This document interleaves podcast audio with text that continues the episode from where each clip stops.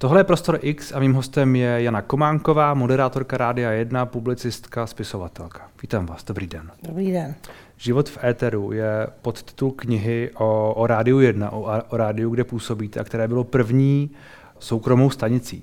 Ten podtitul Život, život v éteru, jak moc to vlastně sedí na všechny ty lidi, kteří tam pracují? Že to je vlastně trochu tak trochu součást jejich života, jejich příběhu. Těžko říct, on to zároveň má říkat něco o tom, že to rádio přineslo do českého éteru nějaký život, protože Jasně. v té době ten státní rozhlas nebyl úplně něco, co by kypělo životem. Ale myslím si, že pro lidi, kteří tím rádiem tak či onak prošli, tak je to něco, co jim ten život ovlivnilo taky.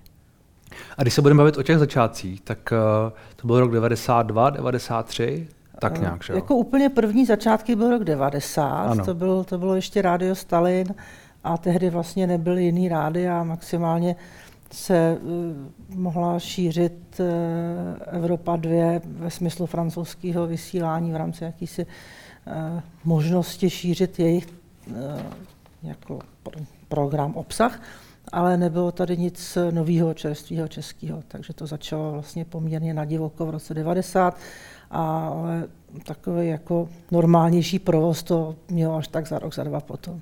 Hmm, a pak to bylo vlastně legální. A ta cesta, a ta cesta k té legálnosti, jaké vlastně byly tyhle ty první kroky? Od toho Rádia Stalin, které, bylo, které vysílalo tehdy ještě z bunkru pod Stalinem? No, ještě Stalin právě byl taková jednorázová akce v podstatě, protože takhle ty lidi, kteří to rádio zakládali, tak chtěli mít normální legální rádio, ale nebyl tehdy právní rámec pro to, aby mohli normálně vysílat hmm. a nikdo jim nějak příliš nechtěl dát licenci, takže v rámci výstavy, která se jmenovala Totalitní zóna, byla to taková mezinárodní výstava různých uměleckých instalací a obrazů, tak tam tak celkem nadivoko začali vysílat, což se samozřejmě nelíbilo patřičným úřadům, takže jim to velice rychle zatrhli a vysílačku zabavili a tím pádem se vysílat nemohlo. Ale v těch devadesátých letech byla obrovská společenská poptávka po tom, aby se dělo něco nového, zajímavého, takže jednak začali lidi dělat prostě petice, ale i různý slavné osobnosti se postavili hmm. za Rádio jedna, takový ty kulturně činný, částečně i právě různí dizidenti to hrozně podporovali. Takže díky, díky tomu pak nakonec po spoustě různých dohadů, obstrukcí a únavných debat se začalo dát vysílat pak už legálně, normálně. Já vím, že vy jste tam nebyla úplně od začátku. Ne, ne, já jsem tehdy jako to sledovala, byla jsem se tam podívat, byla jsem v tom bunkru pod Stalinem, ale nebyla jsem ještě součástí té party. Součástí té party jste se stala po, po, po pár letech. A po pár letech, já jsem potom tak jako trochu pokukovala, moc jsem nevěděla jak, protože zase jsem nebyla ten typ, co se někam jako nasáčkuje, jako tak mě tady máte. Já jsem tehdy pracovala v časopise Rock and Pop, což byl hudební časopis, který měl v rádiu svůj pořad, kde se vždycky představoval obsah nového čísla a kolegové tam možná už moc jako nechtěli chodit, tak mě tam poslali, což jsem samozřejmě zajásala a jak jsem tam už jednou byla, tak jsem tam potom nějak zůstala nějakým způsobem. No. Tím, že tady toho tehdy vlastně moc nebylo a že, a, a vy to tam píšete, že Rádio jedna vlastně prošlapalo tak trošku i legislativně, i technicky a tak dále tu cestičku pro možná jiná soukromá rádia, tak bylo vlastně jednoduché a možná i pro vás, když jste tam pak přišla později, prorazit, zaujmout, najít si posluchače, přivést něco nového, že to vlastně byla ne, neobsazená plocha. Asi jo, ale to člověk vidí spíš zpětně, protože já jsem tam nešla s tím, že budu něco prorážet, já jsem tam šla s tím, že můžu pouštět písničky a byla jsem nadšená, že tu muziku, kterou mám ráda, můžu posílat dál. No to v podstatě, jako když pouštíte kamarádům na večírku muziku, akorát, že tady těch lidí je víc a musíte k tomu třeba něco říkat, ale vlastně až zpětně je vidět, jak to, jak to vlastně vypadalo, protože když jste uvnitř, tak to nevidíte, prostě to, to dění. Když jste uvnitř, hmm. tak řešíte, jestli stihnete pustit reklamu, protože jsme pouštěli reklamy z kazet. Bylo tam prostě přehrávač, byly na dvě kazety klasické a ty reklamy mají třeba patnáct vteřin a teď tam furt přehazujete kazety a převíjíte. Takže to bylo to, na co jsem myslela v tu chvíli, když jsem tam vysílala. Jasně, že to bylo spíš uh, improvizace trošku zároveň, že? S, s technikou a no, improvizace a spíš jako naučit se to, ono jako, no to bylo daný, co mám dělat, jako co mám pustit, ale, ale neuměla jsem to a samozřejmě člověk se to jako nenaučí všechno za pět minut, zároveň jsem měla strašnou trému, uh, takže zpětně je vidět, že skutečně jsme jako proráželi nějakou cestu, ale v tu chvíli to bylo je. Uh, no ale právě když to hodnotíte zpětně, a teď už ostatně i ta kniha je o tom, že, jo, že to tak trochu hodnotíte zpětně, tak možná asi vidíte, a mně totiž vlastně přijde zajímavé, a přišlo mi to do jisté míry zajímavé celou tu dobu, když jsem poslouchal Rádio jedna, jsem tady nebyl z Prahy, ale když jsem vždycky, když jsem přijel do Prahy, tak jsem poslouchal Rádio jedna, že se tady vlastně prorazila, prorazilo rádio do, ta, do téhle míry, které bylo jakoby nezávislé, a ta hudba byla alternativní, ta hudba byla často chytrá, nebyla moc podbízivá, byla často proti srsti, že vlastně zrovna tohle to je to, s čím přišlo to první rádio soukromé. Určitě, no, určitě, ale zároveň jako nebylo to tak, že bychom cíleně hráli jenom nějakou šílenost a ani jsme neměli z začátku příliš tendenci se třeba vymezovat vůči ostatním, že bychom jako nějak odstrkovali, spíš třeba jednu chvíli to bylo tak, že protože ostatní rádia ještě neměli licence, tak my jsme umožňovali, aby si ty lidi vyzkoušeli vysílání u nás, takže tam měli svoje okýnko, chodili k nám a pouštěli si tu hudbu a, a prostě vysílali si na naší technice, takže to bylo celkem kooperativní tohleto. Ale zároveň něco jako hudební vkus, řekněme, pro vás asi musí být důležité. Samozřejmě, já si myslím, že to je jako celkem věc, kterou potřebujete, pokud se chcete stát součástí Rádia jedna. A vlastně to, to tam nějak trvá, i když se samozřejmě mění ta hudba, mění se ty žánry. Byly tam různé vlny, obliby něčeho, obliby něčeho jiného. To, co třeba hrajou dneska mladí kolegové, DJové, tak zase se třeba nelíbí už někomu, komu je dneska padesát, ale pořád se to nějakým způsobem obnovuje a pořád by to mělo být něco, co je kreativní, chytrý, zajímavý. Hmm. No, uh, kolik z toho, co bylo tehdy, před těmi třiceti něco lety, tam zůstává? Co tam, co tam vlastně je to, co je do jisté míry stejné? Já bych řekla, že ten esprit a důraz na nějakou kreativitu, to je tam pořád. A část lidí zůstává naštěstí, což je fajn, že tam jsou lidi, kteří to zakládali. A určitě zůstává i část hudby, my pořád hrajeme kapely, které jsme hráli tehdy, akorát, že pořád přicházejí nové kapely. Hmm. A zůstává tam, si myslím, jako určitý pocit i radosti, že můžeme vlastně dělat to, co chceme a že vlastně i dneska si děláme po svým ty, ty pořady a to vysílání. A za mě a i za spoustu jiných lidí je to určitý pocit privilegia, že vlastně můžem. A když jsem se bavila právě teďka poslední měsíce o té knížce s různýma kolegama z různých médií, tak právě říkali, že vlastně oni trpějí tím, že protože dneska je mnohem větší tlak, samozřejmě nasledován se na všechno, takže by chtěli třeba psát nebo dělat rozhlasový pořady o něčem, jako co je zajímavý, co jim přijde super, ale že potom není úplně poptávka, protože na to nikdo nekliká a my vlastně jsme to hmm. nějak dokázali uve- udržet v chodu v tom rádiu, takže i když hrajeme celkem jako zvláštní věci, tak to pořád funguje, což za mě prostě není samozřejmost. Zároveň vidím, že to není úplně obvyklý ani v zahraničí. Já jsem si ze začátku myslela, že to, co hrajeme v Rádiu jedna, tak venku, protože venku byla ta skvělá hudba, že jo, takže to tak jako je běžný, ale samo to mě strašně překvapilo, že vlastně to, co my děláme celý den, tak ty ostatní rádia v zahraničí vesměs mají jenom v rámci nějakých třeba speciálních pořadů večer, když tam přijde nějaký host a pouští nějaké jako alternativnější věci, ale přes den jsou to takový ty normální rozjuchaný rádia, který tady známe. Takže vlastně o to víc pak toho člověk váží. No, hmm. no a vy zároveň uh, provozujete web Proti šedi, který už provozujete nějakou řadu let, takže vy přece musíte vědět, jaké to je být uh, pod tlakem těch kliků a to, té návštěvnosti a jak vlastně smutné to je, když vidíte, že prostě něco, co podle vás je důležité a zajímavé a zábavné, ve výsledku nikoho nezajímá, protože to v médiích jako známe, známe to všichni, že děláme zajímavé rozhovory, které pak nikoho nezajímají, tak je to jakoby smutné. No. Těžko říct, o to, jak moc si to připustíte, ale samozřejmě ten rozdíl je v tom, že já nedávám práci sto lidem, takže já ten tlak tak jako nepociťuji. Ne, já, já to chápu, ale zároveň ta doba je prostě taková. Ta doba je taková. A to, a to rádio, to rádio přece, uh, vy říkáte, je to privilegium, že můžeme do jisté míry pořád dělat to a že to nějak funguje, ale zároveň tlak té doby je možná čím dál silnější.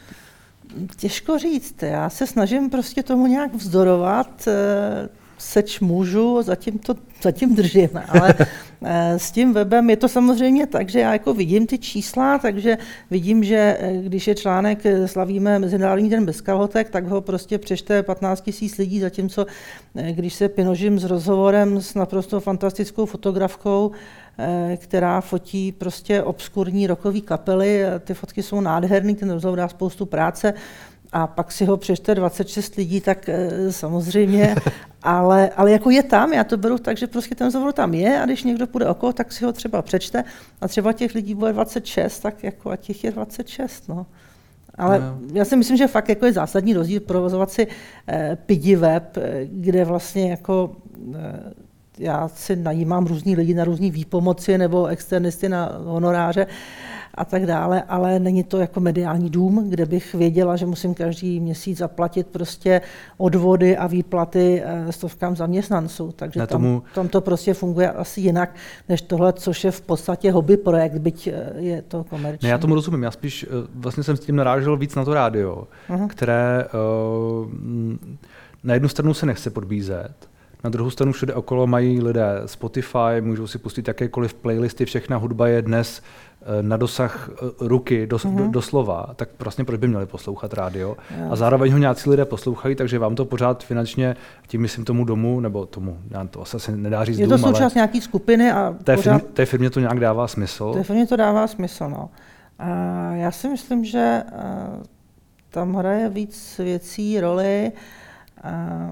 Já si myslím, že těch lidí, kteří ocení nějakou chytřejší hudbu, je dost na to, aby se to nasčítalo, na to, aby to uživilo jedno rádio. Samozřejmě naše honoráře nejsou astronomické, takže taky to je o tom, že vlastně to rádio nemá třeba úplně šílený náklady na, na tuhle tu složku, ale... Tak všichni musíte být asi trochu srdcaři, že jo? Určitě, samozřejmě. Když si vezmete jako třeba kolik času trvá připravit nějaké vysílání, nebo takhle, vy tam můžete přijít a můžete úplně improvizovat, té hudby je tam dost. Ale pokud se chcete jako tomu věnovat víc, tak vlastně zjistíte, že strávíte hodiny a hodiny času tím, že připravujete tříhodinový pořad. Hmm. A, a samozřejmě vlastně, kdyby se to přepočítala na hodiny, tak vám vyjde nějaká úplně absurdní částka. Ale je to v podstatě hobby, je to radost a já si myslím, že smysl to dává z mnoha různých pohledů, takže hmm. jako, já tam teď, jsem ráda. Je teď, uh, no, lidé jsou tam zjevně rádi. A evidentně je, i ostatní. A zjevně je řada lidí, kteří to stále rádi poslouchají, takže um, to je asi... Já si myslím, že jako bychom se neměli úplně to publikum podceňovat, že hmm. jako ta poslouchanost tam pořád je. Za covidu šla nahoru, což dává smysl, protože co jsem aspoň tak kde vyčetla, tak za covidu šly dolů takový ty kancelářský rádia a šly nahoru takový ty, který mají lidi nějaký osobnější vztah, ať už jsme to my, nebo třeba nějaký stanice, co hrajou country a, a lidi je mají prostě rádi. Takže ten zájem tam je. Myslím si, že samozřejmě ta hudba je tady v obrovském množství. Proměnila se role toho dý džej. Na začátku, když Rádio jedna třeba začínalo, tak to bylo o tom, že my jsme těm lidem přenášeli hudbu, kterou neznali, která byla nedostupná a hodně tam hráli dali právě ty různí cizinci, kteří si třeba nechali posílat CDčka z Ameriky. Hmm. A bylo to vlastně poprvé, co tady ta hudba zazněla v éteru. Dneska tu hudbu máme všichni na tom Spotify ve stejnou vteřinu jako kdekoliv jinde, ale zase ten dý džej v tuhle chvíli je ten, kdo to třídí. Spousta lidí tu hudbu má ráda, ale v podstatě při tom obrovském objemu nemá energii sledovat všechno. Hmm. A ten dý džej to trošku vybere, něco k tomu řekne, udělá nějakou atmosféru tím, že sestaví ty písničky, protože oni vyzní úplně jinak v nějakém třeba jiném obklopení jinýma písničkama a zároveň ten dý džej třeba může reagovat na to, co se děje okolo, můžete mu třeba napsat a to pořád ty lidi zajímá a vlastně jsou ochotní přetrpět i spoustu reklam nebo určitý nepohodlí, který je daný tím, že to rádio buď musí ladit nebo hledat někde aplikaci. Pořád to chtějí. Hmm, hmm.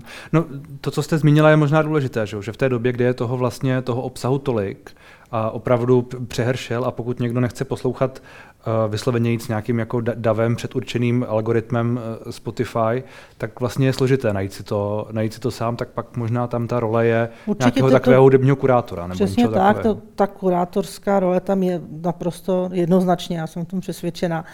A lidi tohle chtějí, prostě chtějí někoho, kdo jim řekne, hele, možná by vás mohlo zajímat tohle. A ostatně i ty služby se o to snaží, že jo?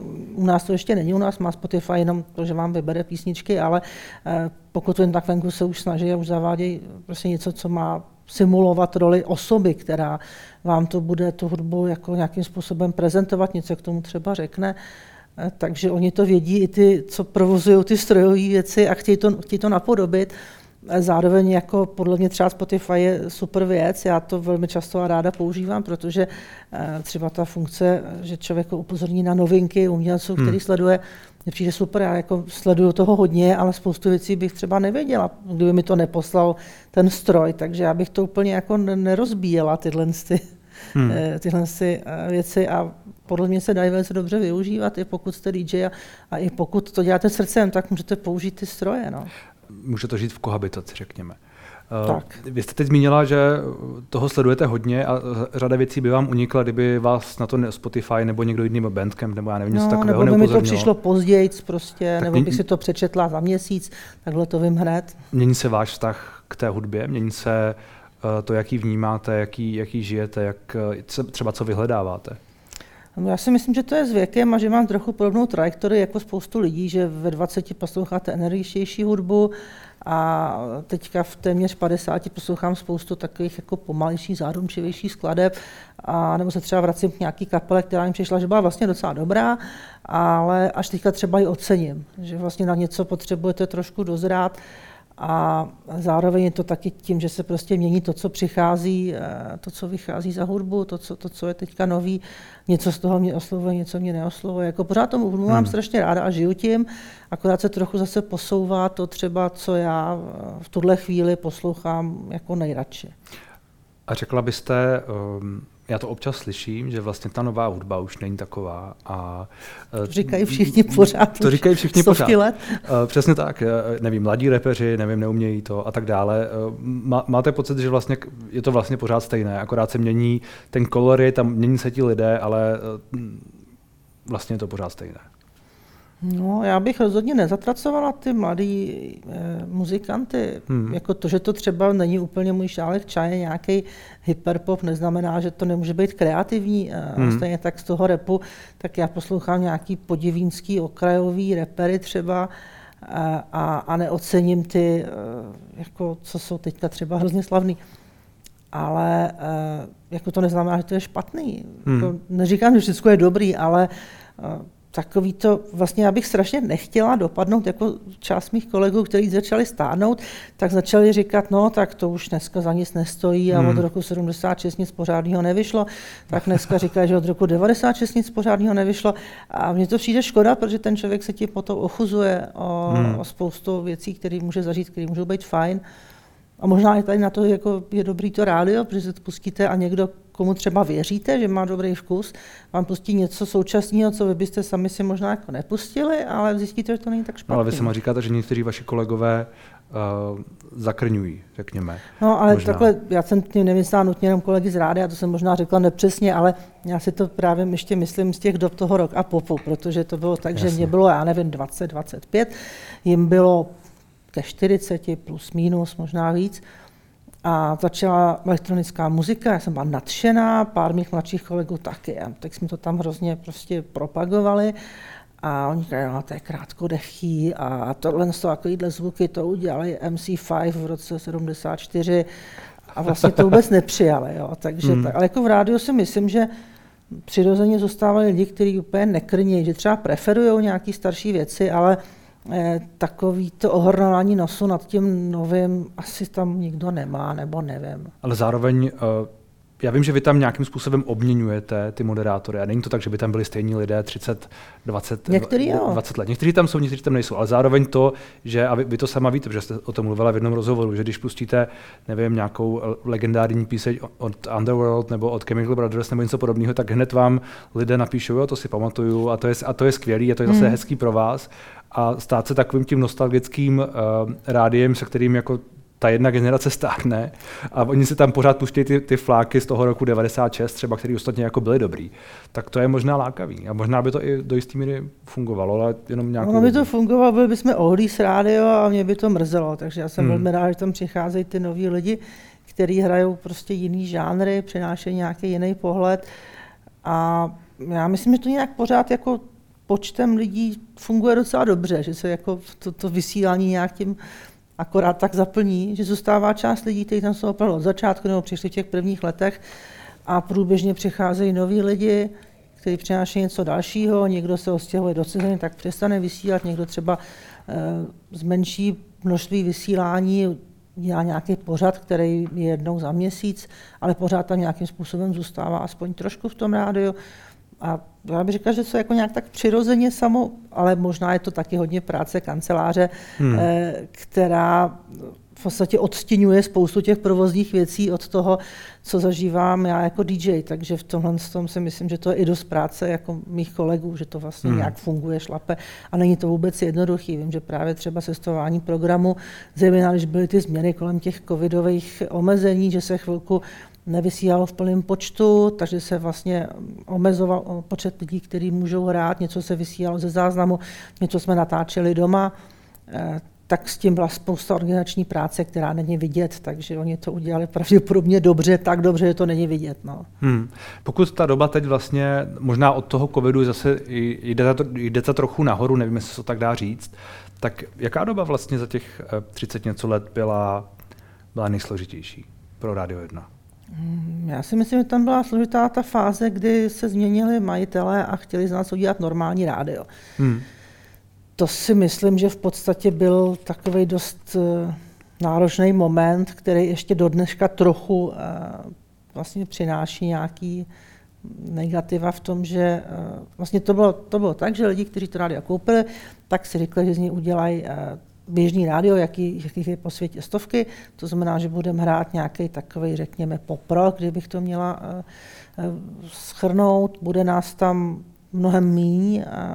Normální rádia to mají tak, že třeba jeden člověk vysílá každý pondělí a středu a ve stejný den dopoledne, u nás se ty lidi střídají, takže my máme jako násobně víc DJů než jiný rádia, tak oni chtěli tyhle jako naše divnosti tak nějak jako eliminovat a chtěli, abychom hráli podle playlistu. Playlistu ve smyslu, že nám někdo určí, co budeme pouštět. Což se setkalo teda s velkým odporem a oni vlastně nejdřív si mysleli, že to je jako běžný, protože v každém rádiu, když přišli s nějakýma změnama, tak ty lidi jako bručili, ale u nás vlastně ještě ten odpor kladli nejenom DJové, ale i posluchači, takže nakonec se od toho ustoupilo.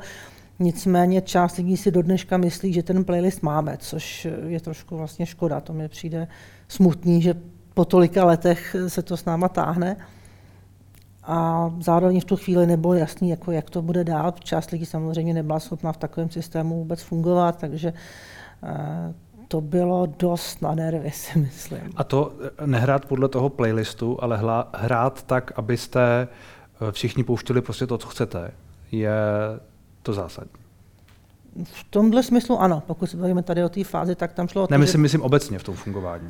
Mm, asi ano, protože v podstatě to, co dělají DJové rádia jedna, je to, co právě, jak už jsem zmiňovala, vlastně jinde dělají v rámci pořadu a v, hmm. že nějaký člověk, který žije nějakou hudbou nebo nějakou částí hudby, si připraví pořád, s tím pořadem tam přijde a, a vlastně po pečlivý přípravě a přemýšlení těm lidem přinese to, čím si myslí, že je super. Což je vlastně to, co děláme my, jako i třeba v ranní hodině, kdy normální rádia má něco, čemu se říká ranní show, a to jsou takový ty jako rozjuchaný lidi a dopravní zpravodajství a my tam máme někoho, kdo prostě tam přinese ty písničky, který má rád a, a třeba hmm. jsou jako divný. No. Hmm. Tak je to... Uh... Je to pořád svérázné, řekněme. Jo, ale jedna, evidentně funkční, což mě naplňuje velkým optimismem. Jedna z těch kapitol, které tam máte, se jmenuje Marné pokusy o hlasovou normalizaci. Podkapitol, myslím, že to je, není to úplně kapitol, to je jedno. Já jsem o tom vlastně, já vím, že vy jste o tom mluvila a ono se o tom často mluví, že ti lidé, kteří tam, kteří jsou mezi moderátory, ne vždy mluví tak, jak by možná měli mluvit lidé v rádiu. Ale zároveň ta doba uh, není vlastně ta autenticita, kterou ti lidé mají a přináší do toho to nejcennější, co můžou mít, ne být uniformovaní a mít prostě krásný, vyhlazený hlasový projev, ale um, přicházet s tou zjevnou i slyšitelnou uh, osobností, řekněme. Určitě, samozřejmě, pokud někdo umí mluvit jako normálně rádiový člověk a, a zároveň má tu hudbu, kterou chce prezentovat, tak může, to jako není zakázaný. K nám třeba eh, před lety přišla vysílat Jitka Ježková, už tehdy byla zkušená herečka, ta umí mluvit normálně, jako mluví prostě eh, školní lidi, a ty její pořady byly fajn a byl to zase jako jiný žánr, než třeba jsme hráli my ostatní. Takže není to samozřejmě jako zakázaný, ale ta autenticita je zásadní, ať už v tom, jak člověk mluví, co říká, co přináší za hudbu, nebo i v tom, že prostě mluví tak, jak to cítí. Bavili jsme se o té složité době, nebo o té složitější době, tak uh, jaká doba byla nejlepší? Těžko říct. Podle vás oso- osobně. Tak osobně ty úplný začátky měly to kouzlo naprostého chaosu, hmm. a naprostý kreativity, a pro mě to tak jako splývá s tou dobou v té Praze v tom roce třeba devadesát až devadesát tři. Já jako neříkám, že to byla dokonalá, skvělá doba, já prostě nechci idealizovat devadesátá léta, ale zároveň to byla prostě poměrně jako zábavná záležitost plná hmm. kreativity, nejenom třeba i v Rádiu jedna, ale vůbec, ať už šlo o média nebo konání koncertů a tak dále. Vlastně to bylo asi určující pro mě jako, řekněme, profesně, protože tehdy jsem začínala pracovat v nějakých osmnácti, a když se to dělo tyhle ty věci, a mně to přišlo normální, že se to dělá takhle a že do toho časopisu, kde jsem pracovala, můžu přinést prostě třístránkový článek o naprosto obskurní kapele a on vyjde v té podobě, v jaký ho chci vydat. A až pak jsem zjistila, že to jako není normální, že se to takhle jako nedělá v médiích, ale vlastně si to jako sebou nesu a chtěla bych takhle fungovat pořád. A v tom rádiu to bylo taky tak, jako že člověk prostě mohl dělat, co chtěl, a vlastně mm. až pak se zjistilo, že třeba jiný rádia takhle nefungujou. A, ale zároveň něčím je skvělá i tahle ta současná doba. Mně se v tuhle chvíli jako líbí, jak to Rádio jedna funguje. Líbí se mi, jako kolik je tam generací a kolik je tam přístupů, že vlastně ty lidi k tomu, každý k tomu svým vysílání přistupuje úplně jinak, a připravuje ho úplně jinak. To jsem právě zjistila třeba při práci na té knize, že někdo opravdu to má úplně přesně seřazený, ví, co bude hrát, a někdo tam přijde a vůbec neví, a, a vlastně hmm. je to strašně pestrý a zábavný, jak se to dá vůbec pojmout, jako zadání udělej tři hodiny vysílání, hmm. což mi přijde skvělý. A zároveň v tuhle chvíli pro mě osobně je super ta obrovská spousta hudby, která se dá hrát, že už hmm. to nemusím složitě schánět a můžu zahrát přesně to, co chci, což je strašný luxus. Že? Což on si člověk možná tu uh, dobu těch devadesátých let idealizuje, ale vy jste to už zmínila několikrát vlastně, že uh, ta technická složitost, schánět hudbu a, a tak dále, že to prostě oproti tomu, kdy máte všechno hned, je, je prostě trošku rozdíl. No. Jo, určitě. Jako, samozřejmě vypadá to roztomile, ty staré fotky, je hrozná legrace, hmm. ale právě, že to bylo třeba i náročný a člověk spoustu času strávil jenom tím, že vyndaval cerečka, zandaval kazety a takhle, a teďka se třeba můžete soustředit na to, že na to samotné vysílání, protože hmm. tu hudbu tam už získáte tím, že si kliknete někam. Jo. A když jste říkala, že jste optimistka a že to vlastně i v tom, v tom, v tom své rázu to pořád má ty svoje posluchače a dokáže to fungovat, tak když se podíváte dopředu, tak já vím, pět, pět, deset let to asi není potřeba, ale vlastně věříte, že tady ten formát vydrží? Já si myslím, že třeba bude potřeba udělat nějaký technický přídavky, změny, úpravy. Věřím, že může existovat Rádio jedna s tím, že třeba v tuhle chvíli máme nějaký podcasty a tak dále. A třeba se ukáže za deset let, že vlastně je potřeba kromě vysílání a podcastu, že do té doby samozřejmě může vzniknout i z dalších různých variant hmm.